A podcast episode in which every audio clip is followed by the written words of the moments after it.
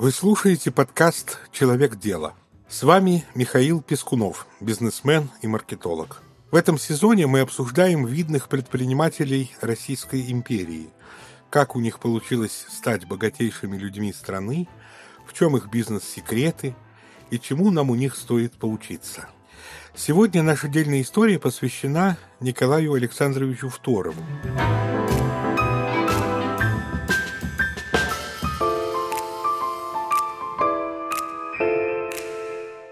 Этого предпринимателя прозвали сибирским американцем. Он сколотил состояние, превышавшее 60 миллионов рублей, а дело о его гибели так и осталось нераскрытым.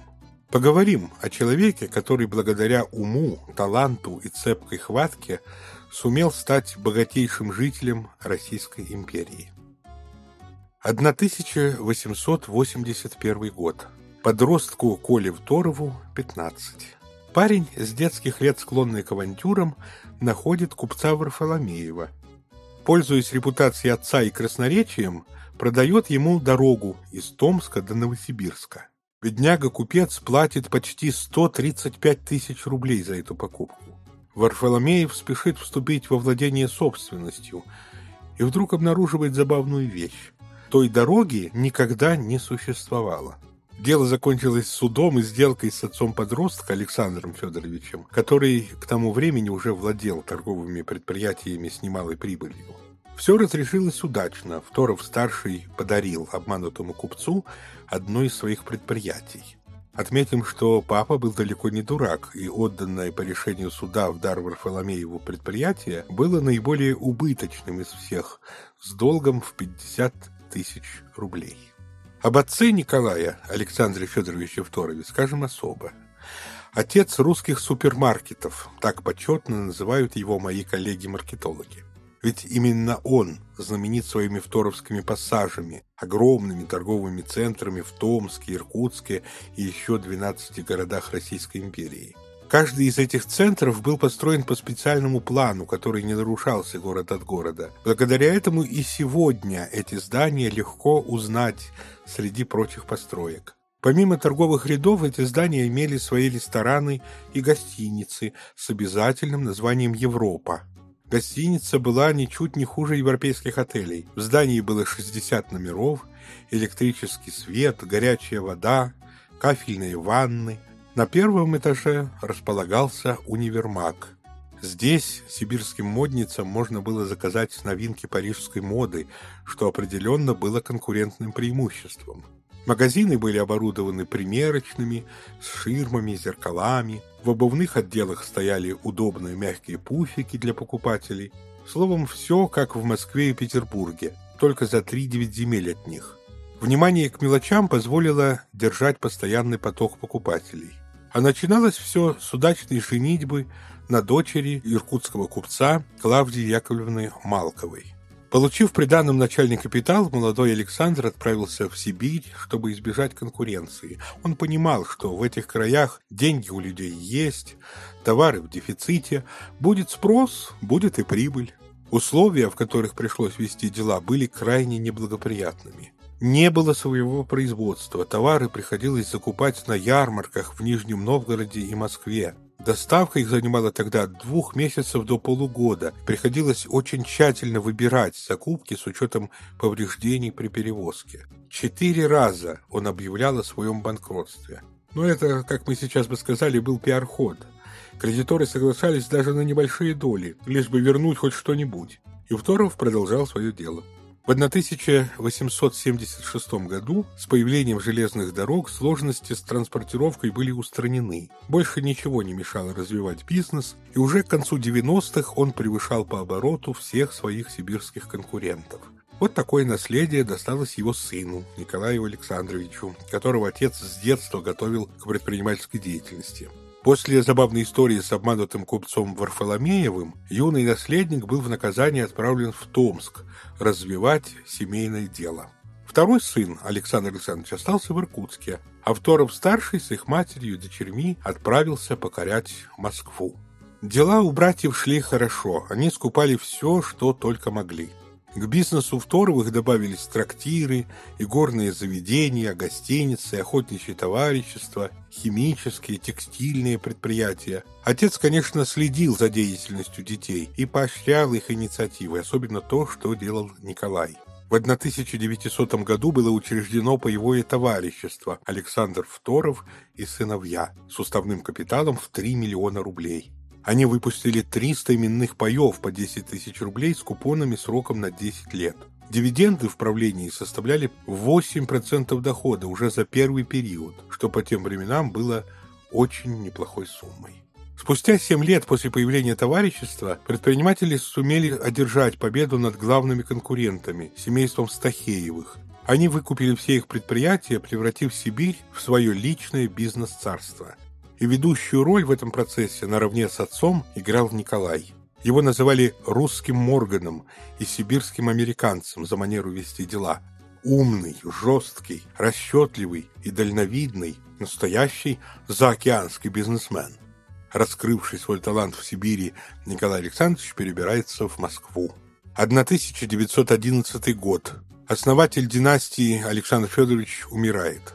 Наследство делят братья, и 8 миллионов достается Николаю. Плюс огромное количество розничных магазинов, разбросанных по всей стране, паев в крупнейших мануфактурах, а также предприятий, гостиниц, трактиров и других заведений.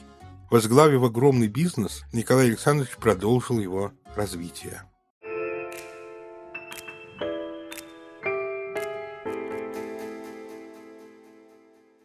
Как показывает мировой опыт, для того, чтобы хорошо продавать, совершенно не обязательно что-то производить. Интересный кейс создали в Apple. Сама компания не занимается производством музыкального контента и не владеет ни одной звукозаписывающей студией, однако является лидером по продаже музыки в мире. С помощью бюджетных цен на песни Apple поддерживает желание потребителей пользоваться их услугами. При этом клиентов совсем не отталкивает высокая стоимость на их девайсы. Таким образом, компания грамотно привязала к себе клиента, а также выросла на продаже того, что в ней не производится. Если ты хочешь, чтобы твои услуги привлекали как можно больше клиентов, тебе тоже стоит обратить внимание на то, какие фишки есть в твоей бизнес-модели. Для этого совершенно не обязательно изобретать велосипед или воровать идеи как художник. Все, что нужно, выбрать партнера, чьи предложения уже позаботились о развитии чужого бизнеса. Яндекс Пэй – отличный пример заботы не только о пользователях, но и о владельцах бизнеса. Платежный сервис устроен так, чтобы сделать оплату услуги максимально простой и быстрой, тем самым увеличить вероятность покупки. Благодаря тому, что Яндекс.Пэй не заставляет своих пользователей каждый раз вводить данные карты на сайтах вручную, покупки совершаются быстрее и чаще, что станет большим плюсом для бизнеса, которому важно увеличить конверсию. Важно и то, что платежный сервис безопасен для пользователей. По сути, он убирает из цепочки продукт-покупатель шаг, который может оттолкнуть потенциальных клиентов. Покупателю не придется задумываться, кому именно он отправляет свои банковские данные. А значит, вероятность покупки возрастает растет, ведь Яндекс.Пэй доступен миллионам пользователей по всей России. Чтобы сервис соответствовал духу времени, а клиенты обращались чаще, подключи для своего бизнеса Яндекс.Пэй. Сделать это можно по ссылке в описании.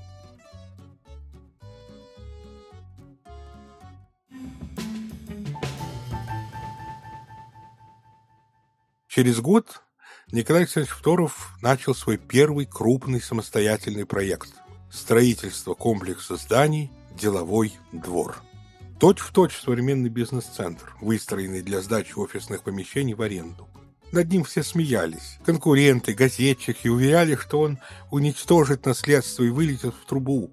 Но уже через год большую часть зданий арендовали, а за остальные между промышленниками велась настоящая борьба. Помещения были современными, оформленными с небывалой роскошью, отделаны сибирской лиственницей и золотом. Руководил строительством друг Николая Иван Сергеевич Кузнецов, мастер промышленной архитектуры, любитель неоклассицизма и нового русского стиля. Рискованное дело принесло Второву не только деньги, но и изменило облик деловой Москвы того времени. Второй знаменитый проект Второго – текстильный трест – он принялся выводить серпуховскую мануфактуру на новый уровень. приобрел крупные паи Даниловской мануфактуры и товарищество ситцевой мануфактуры Альберта Гюбнера, открыл представительство в торговых центрах Российской империи, в Китае. Обороты предприятия составляли около 70 миллионов рублей в год. Николая Александровича II можно считать одним из основателей химической промышленности в России. Долгие годы краски для текстиля везли из Германии. Однако с началом Первой мировой войны встал вопрос об импортозамещении. В 1914 по инициативе Второго в Москве было создано товарищество «Русская краска», а при нем собственная лаборатория по синтезу и исследованию красителей. Первая мировая заставила предприятие нашего героя приспособиться к выпуску бинтов для солдат, обмундирования для них. Поговаривают, что знаменитые богатырки или буденовки родились именно на его предприятиях. Благодаря сотрудничеству с Виктором Васнецовым, Константином Коровиным – которые делали эскизы и для кожаных курток, и для прочей военной формы. Впрочем, достоверных сведений этому нет. Николай Александрович старался держаться в стороне от политики. Когда в стране начался хаос, он занял выжидающую позицию. Революция, выход из войны, временное правительство, большевики – это все шло фоном для его предпринимательской деятельности. Предприятия Второго, по оценкам разных экспертов, приносили годовую прибыль свыше 100 миллионов рублей – а личное состояние составляло уже около шести десятков миллионов. Самый богатый человек в стране, олигарх, как назвали бы его сейчас. Последний олигарх Российской империи. 20 мая 1918 года в построенном им деловом дворе, что в Китай-городе, Николай Александрович Фторов был убит. На кладбище Скорбящинского монастыря в Москве, который не сохранился, состоялись похороны, последнее собрание буржуазии, так ярко окрестили историки этот момент. Шикарное, незабываемое зрелище. Простые рабочие несли венок с надписью «Великому организатору промышленности», а за людьми девять колесниц, доверху наполненных цветами. Его застрелили в рабочем кабинете, но кто это сделал, неизвестно до сих пор. Ходили слухи о его внебрачном сыне из Томска, который приехал в столицу просить денег. По другой версии, выстрел – дело рук агента большевиков, подозревавшего Второго в поддержке белогвардейцев. Но мне хочется верить в то, что Николай Александрович попросту захотел начать жизнь с чистого листа и инсценировал свою смерть. Помните его страсть к лукавству, когда он обманул незадачливого купца Варфоломеева еще подростком? Сегодня на Спасо-Песковском переулке под номером 10 вы сможете увидеть памятник неоклассической архитектуры особняк Второго. Подчеркивая способ ведения дел и умение зарабатывать на всем, хозяина этого жилища, Николая Александровича, называли сибирским американцем. Мне кажется символичным, что именно здесь расположена резиденция посольства Соединенных Штатов Америки. И в этом доме жили во время государственных визитов Эйзенхауэр, Никсон, Рейган. Если бы Николай Александрович жил в наши дни, нет никаких сомнений в том, что с его цепкой деловой хваткой, хитростью, умом и предпринимательским талантом он прославился бы как наставник для наших современников и послужил бы достойным примером.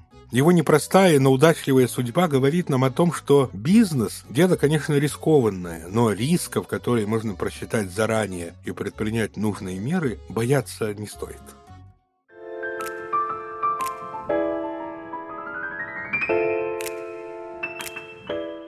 С вами был подкаст «Человек дела» и его ведущий Михаил Пескунов. Подписывайтесь на нас на всех платформах, комментируйте и делитесь выпусками с друзьями.